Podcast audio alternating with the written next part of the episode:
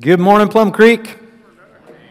Great to see you guys. I'm really glad you made it to church today. And if you're visiting with us, we're especially glad that you're here. Well, we are in the second week of our sermon series called Treasure. And I have to say, I am really enjoying this series. I also have to say, I'm finding it very challenging. Uh, but you know what? I need to be challenged on a regular basis, and I bet a lot of you are right there with me.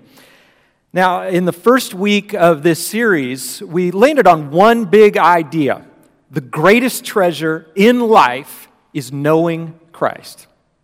And then we, we looked at one passage in Matthew chapter 6 where Jesus said, Do not store up treasures on earth. Those things don't last. Instead, store up treasures in heaven.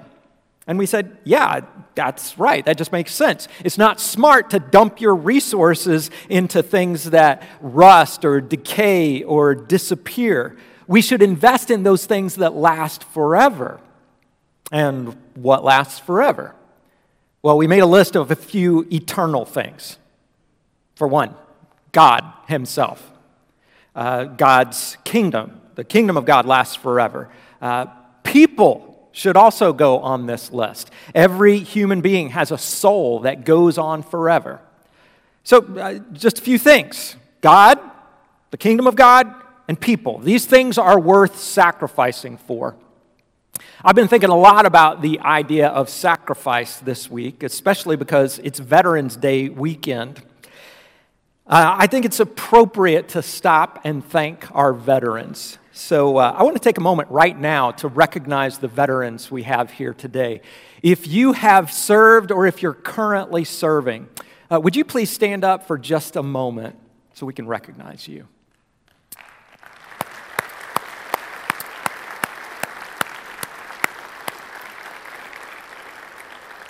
We truly appreciate your service.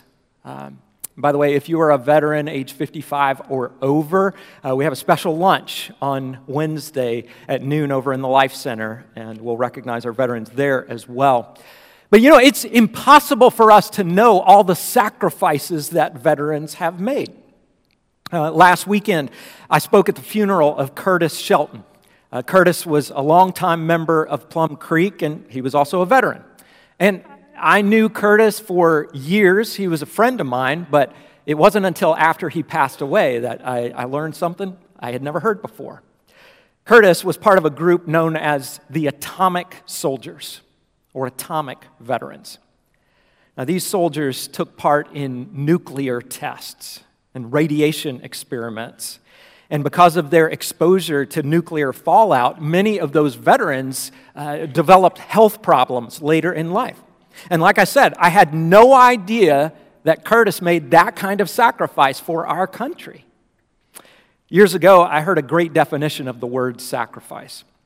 Sacrifice means giving up something you love for something you love more. And that's powerful, isn't it? And it goes right along with what Jesus said don't store up treasures on earth. Those things aren't worth the sacrifice. Save your sacrifice for heavenly treasures. In Matthew chapter 13, uh, Jesus illustrated this concept with a very short story. It's kind of a micro parable. So check it out Matthew uh, 13, verse 44. He said, The kingdom of heaven is like treasure hidden in a field. When a man found it, he hid it again, and then in his joy went and sold all he had and bought that field. I want to think about one particular word here. It's the word joy. So this, this man found a treasure. He knew it was extremely valuable. And in order to get that treasure, what did the man do? He sold everything he had. And he wasn't sad about selling his possessions. No, he was overjoyed. Why? Because he knew he was getting a great deal. This treasure was worth more than his entire net worth. So here's what Jesus is saying the kingdom of God is a priceless treasure. You can't put a dollar value on being part of God's kingdom. I mean, when you are a citizen of God's kingdom, you know that one day He's going to take care of everything. Everything will be made right. And, and you get to be part of that. You get to enjoy God's favor. You get to live in His presence forever. And so here's what we should expect from followers of Jesus a genuine Christian will be able to tell the difference between earthly treasure and heavenly treasure. And a genuine Christian will let go of things like money and material possessions for the sake of God's kingdom. And we don't just do that when it's easy, we don't do that just when it's convenient. Followers of Christ are not merely generous, they are sacrificially generous. Now, the truth is, uh, most people want to be generous, right? You don't have to be a Christian to think generosity is a good idea. Uh, that's why, uh, whenever there's a big earthquake or some natural disaster, uh, you'll often see a bunch of celebrities get out there and try to raise a bunch of money to send relief. And that's great. I'm glad they do that. But we need to be clear on something. Followers of Jesus should set the bar for generosity. For us, sacrificial, sacrificial generosity, it should be a way of life. And why is that? It's because Jesus showed us how to do this. He sacrificed his earthly life so that we could have eternal life. Jesus teaches us to let go of temporary things for eternal things. He teaches us to let go of things we love for things we love more. But that brings up a question. Exactly how often or how much should we be sacrificially generous? How much money should we give away? How much should we keep? Does the Bible say anything about that? Well, Jesus had a lot to say about money and generosity. And again, a lot of what he says is very challenging. But I tell you what we're going to do this morning. We're going to look at one of the toughest things Jesus ever said on this topic because I know you guys are up for it. Uh, we're not interested in some watered down, mediocre version of Christianity. We want the real thing. So we're going to look at this passage in the Gospel of Mark, chapter 10. We'll see an encounter between Jesus and a rich young man. And Jesus tells this very wealthy guy to sell everything he has and give it to the poor. Now, this story might make some of us a little uncomfortable. Um, now, as long as it's just a story, it's no big deal. But when we start to apply this story to our lives, we can feel a little threatened. Like, what are you saying, Jesus? Are you telling me I'm supposed to sell everything I have? Or, or was it just this guy? Uh, or is it just some of us? How do I know if that command applies to me? Well, it's not easy to wrestle with these questions. And because of that, uh, we might be tempted to just fly through this passage and move on to another one, or just skip it altogether. Uh, but we don't want to do that. Because if, if we're going to make Jesus our greatest treasure, we want to know what he expects of us. So let's read through this passage and, and let's be open to what God is saying. So here we go Mark 10, starting with verse 17. It says, As Jesus started on his way, a man ran up to him and fell on his knees before him. Good teacher, he asked, what must I do to inherit eternal life? Okay, before we get too far, let's, let's try to get to know this guy. So far, based on this verse, what do we know? Well, uh, we don't have many details, do we? We don't know his name, uh, we don't know where he's from. But uh, the other Gospels, two of them, give us a little more information. Uh, Matthew tells us he was a young man, so I'm sure younger than me. Uh, Luke refers to him as a ruler, he has some level of authority. And so we know that this guy experienced some success very early in life. And sometimes a, a, younger person might not have the maturity to handle that success. But uh, as we uh, get to know him a little better, we see he's not as immature as you might think. He's not just out there partying his life away, he's thinking about spiritual things, he's thinking about eternity.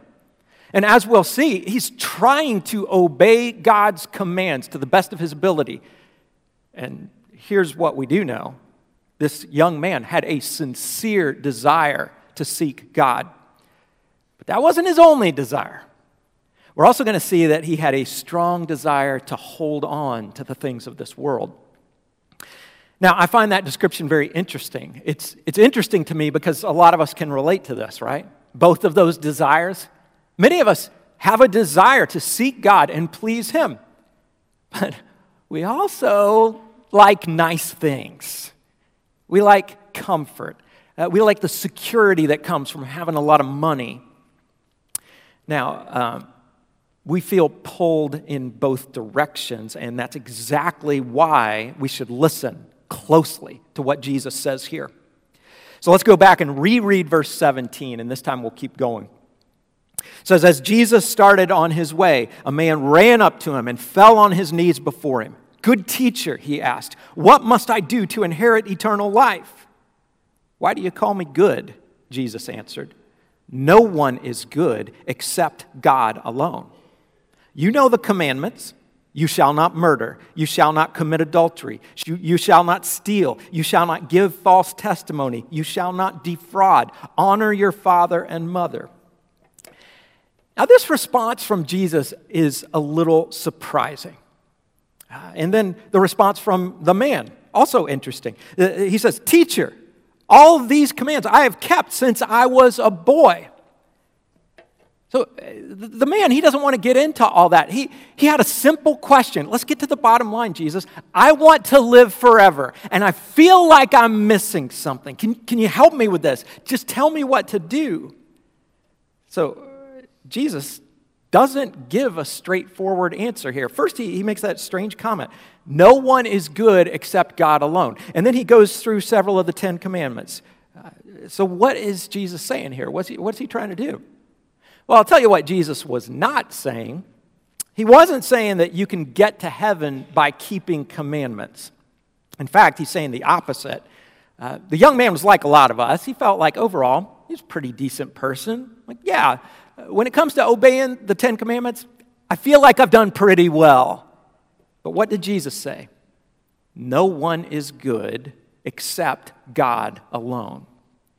Yes, theoretically, if some perfect person managed to obey all of God's commands every day for their entire life, then that person would be completely righteous and that person would deserve eternal life. But Jesus says, no one has done that. No one will get to heaven by being good. No human being is close to God's standard of goodness. Now, this young man thought he had kept the Ten Commandments. And on the outside, it might have looked like he did. But Jesus wasn't as much interested on the outside. He was interested on this man, he was interested in this man's heart, what was going on inside. And that's where the problem was. So in verse 21, Jesus looked at him and loved him. One thing you lack, he said. Go, sell everything you have and give to the poor, and you will have treasure in heaven. And then come, follow me. At this, the man's face fell. He went away sad because he had great wealth. Now, let's go back to that very first part. Did you catch that? Jesus looked at him and loved him. You want to know how Jesus looks at you when you don't have your head on straight?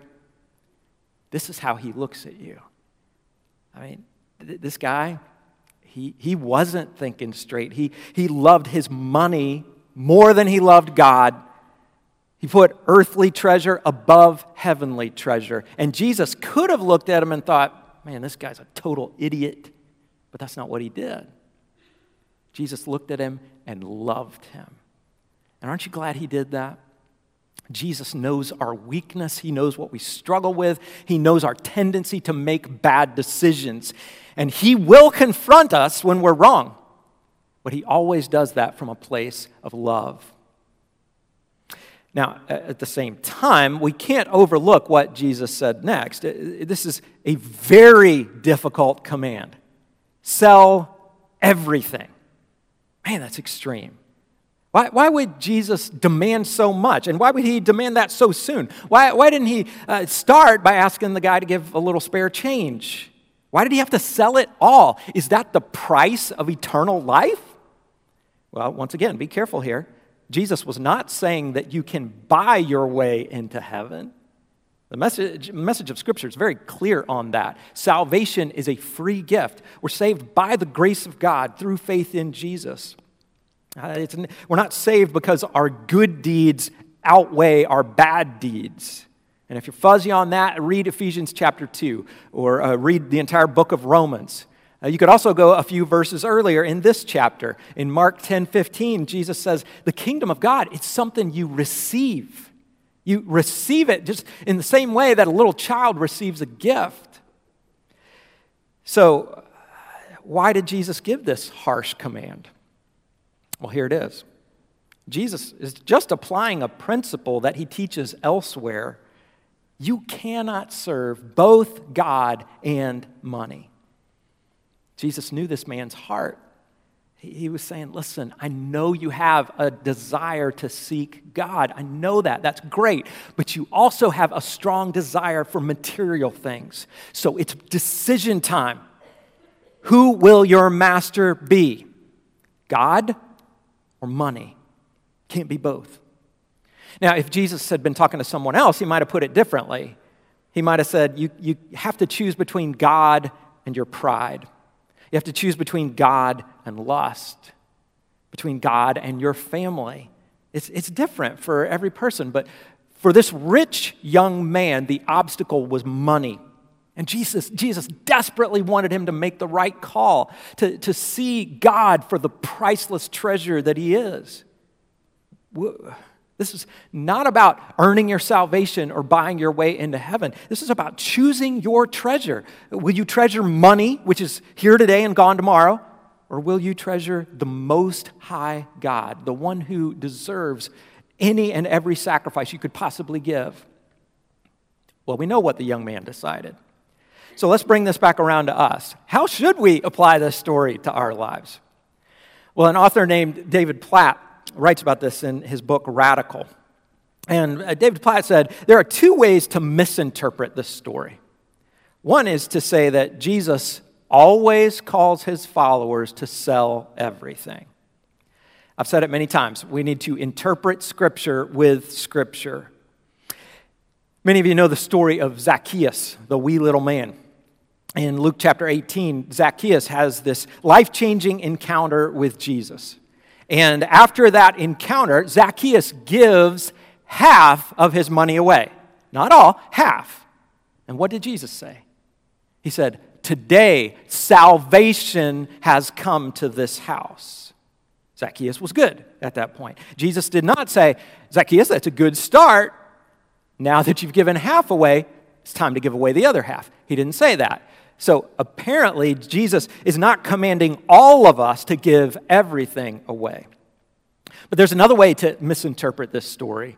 We could say, well, I guess Jesus never calls his followers to, to sell everything or to give everything away. Over the years, many Christians have sacrificed everything for Jesus, up to and including their lives. We talked about this last week. Right now, in our time, millions of Christians around the world are persecuted or even killed for their faith. So this happens. And we keep coming back to this same question What is your greatest treasure? Is it Jesus and his kingdom, or is it everything you love in this world? Before you answer that, I have some advice for you. My advice is this don't be too quick to let yourself off the hook here. Because you might read this story and think to yourself, okay, I don't believe God is calling me to sell everything and give it to the poor. Because if I did that, I wouldn't be able to take care of my own needs. I, wouldn't be able to take care of my own family. And so far, I, I think that's a reasonable conclusion. But from there, it's very easy to say, well, maybe God just wants me to be willing to sell everything. Maybe it's okay if I'm just willing to be sacrificially generous. And sure, if there comes a day when God clearly commands me to give any sacrificial way, then of course I will. But for now, I don't think He is. So I'll just give in a way that's comfortable. Now, if that's our mindset, we need to be careful because that's the mindset of someone who is still attached to the things of this world. In fact, let's read what Jesus said immediately after that young man walked away. Verse 23 Jesus looked around and said to his disciples, How hard it is for the rich to enter the kingdom of God. And the disciples were amazed at his words. But Jesus said again, Children, how hard it is to enter the kingdom of God. It's easier for a camel to go through the eye of a needle than for someone who is rich to enter the kingdom of God. The disciples were even more amazed and said to each other, Well, who then can be saved? Jesus looked at them and said, With man, this is impossible. But all things are possible with God. So, according to Jesus, it's, it's basically impossible for a wealthy person to be saved from their sin and enter God's kingdom. Why is that? It's because for a rich person, the pull of this world is just too strong. But I, I love that last verse. With man, this is impossible, but not with God. All things are possible with God. With His help and by His grace, we can get over our attachment to the world. We can make God our greatest treasure. And I say we because nearly all of us should think of ourselves as rich. Jesus is talking about us here. Because we live in the kind of wealth that is unimaginable to the vast majority of people who have ever lived.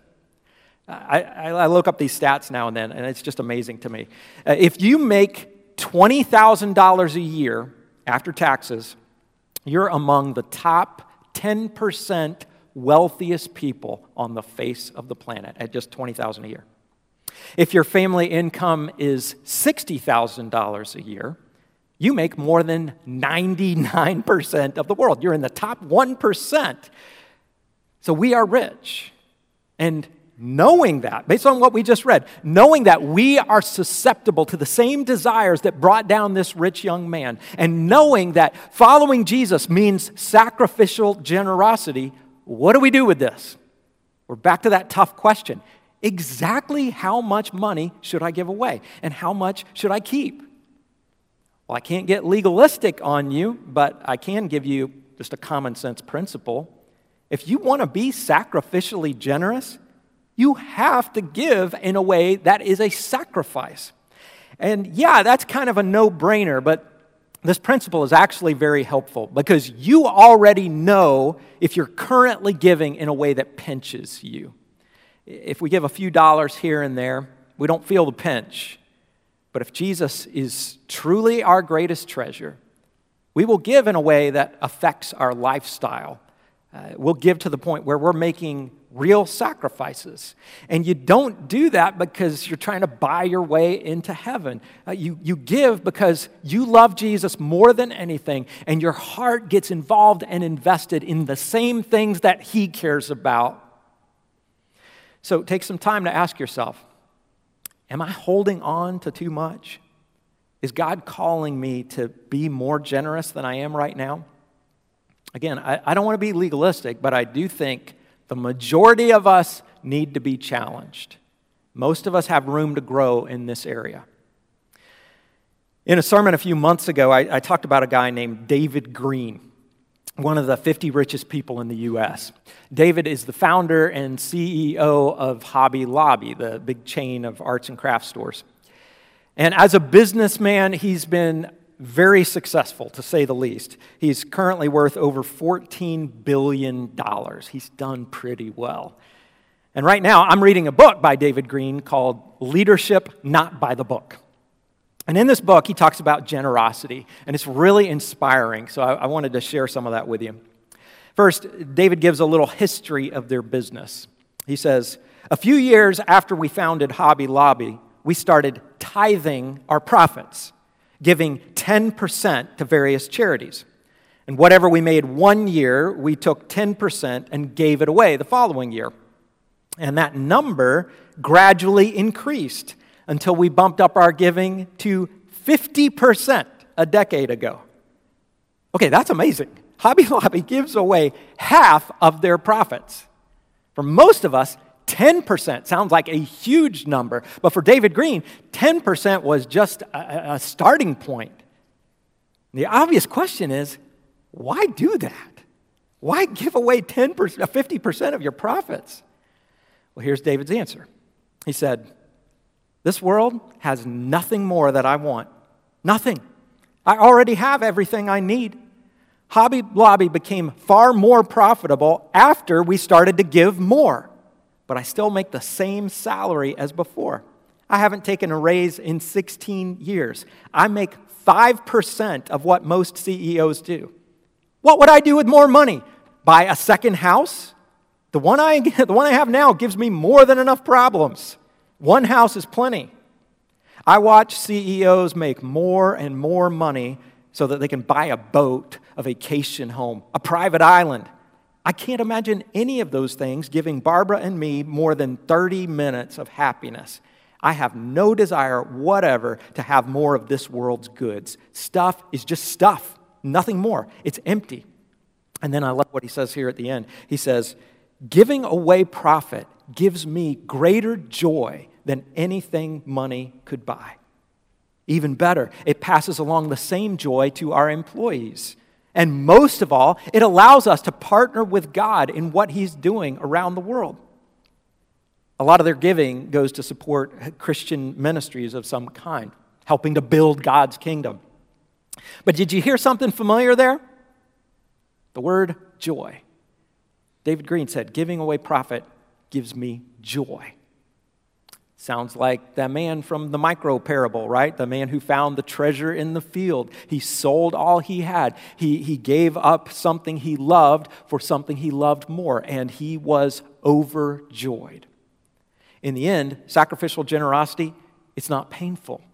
In the end, sacrificial generosity brings you joy. All right, we're almost done here, but we can't finish without an action step, right? And no, the action step is not sell everything you have. Uh, but we do want to take some practical step toward sacrificial generosity. Now, next week, as we wrap up this treasure series, we're going to uh, talk about a long term generosity plan because uh, this lifestyle, it normally doesn't happen overnight. But today, we're going to take a baby step. For many of us, this won't be uh, much of a sacrifice at all, but it will be a step in the right direction. So here's the deal as we head into the holidays, as we head into the Christmas season at Plum Creek, uh, we've been looking for ways to bless our community. Uh, we want to share God's love with our neighbors in a practical way.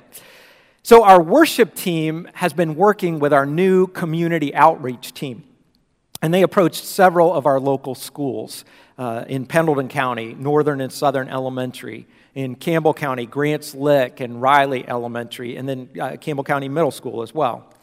And our teams went to the family resource coordinators in these schools and they said, hey, what's the biggest need that we might be able to help with right now? And every one of those coordinators mentioned two primary needs laundry items and snack items. a lot of families in our community are facing financial challenges and for those families, it's a huge blessing to have help with things like laundry detergent and snacks for kids to eat over winter break. So, this is the plan. Between now and next, uh, a month from now, basically, Sunday, December 10th, uh, we're going to come together as a church and collect these items. Uh, the goal is 175 snack packs, 175 bottles of Tide detergent, and 175 packages of all brand dryer sheets. Now, on December 10th, we're going to have a big party after service. Uh, we're going to pack up these items and make sure they get to local families in need. Now, you might wonder why we specifically want Tide detergent, and all dryer sheets. And there's actually a reason for that. Every care package will have a personal note. And along with that note, we'll include, uh, we'll include a quote from Luke chapter 2, where the angel says to the shepherds, I bring you good tidings of great joy that will be for all people. I didn't come up with that, but I do approve that message.